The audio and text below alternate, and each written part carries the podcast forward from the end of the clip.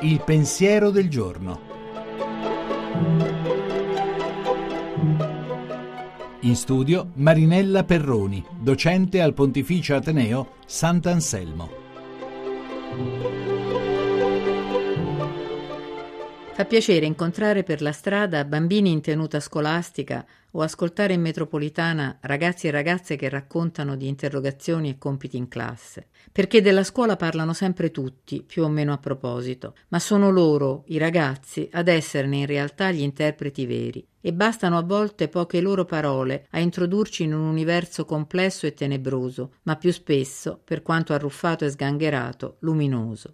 I vostri ragazzi, direbbe Malala, la giovane afghana che combatte per il diritto all'istruzione dei bambini e soprattutto delle ragazze del suo martoriato paese, i vostri ragazzi hanno avuto la grande fortuna di imbracciare la matita e non il fucile. Forse però è più facile insegnare a usare il fucile che non la matita. Il libro biblico del Siracide ci ricorda che entrare nella vita chiede molto di più che non semplicemente apprendere a respirare o a nutrirsi. Il testo recita discernimento, lingua, occhi, orecchi e cuore, Dio diede loro per pensare, li riempì di scienza e di intelligenza e mostrò loro sia il bene che il male. È giusto e necessario fare piani educativi e programmazioni didattiche. È importante rinnovare metodi e prospettive. Una cosa però è assolutamente indispensabile, che la scuola insegni a pensare.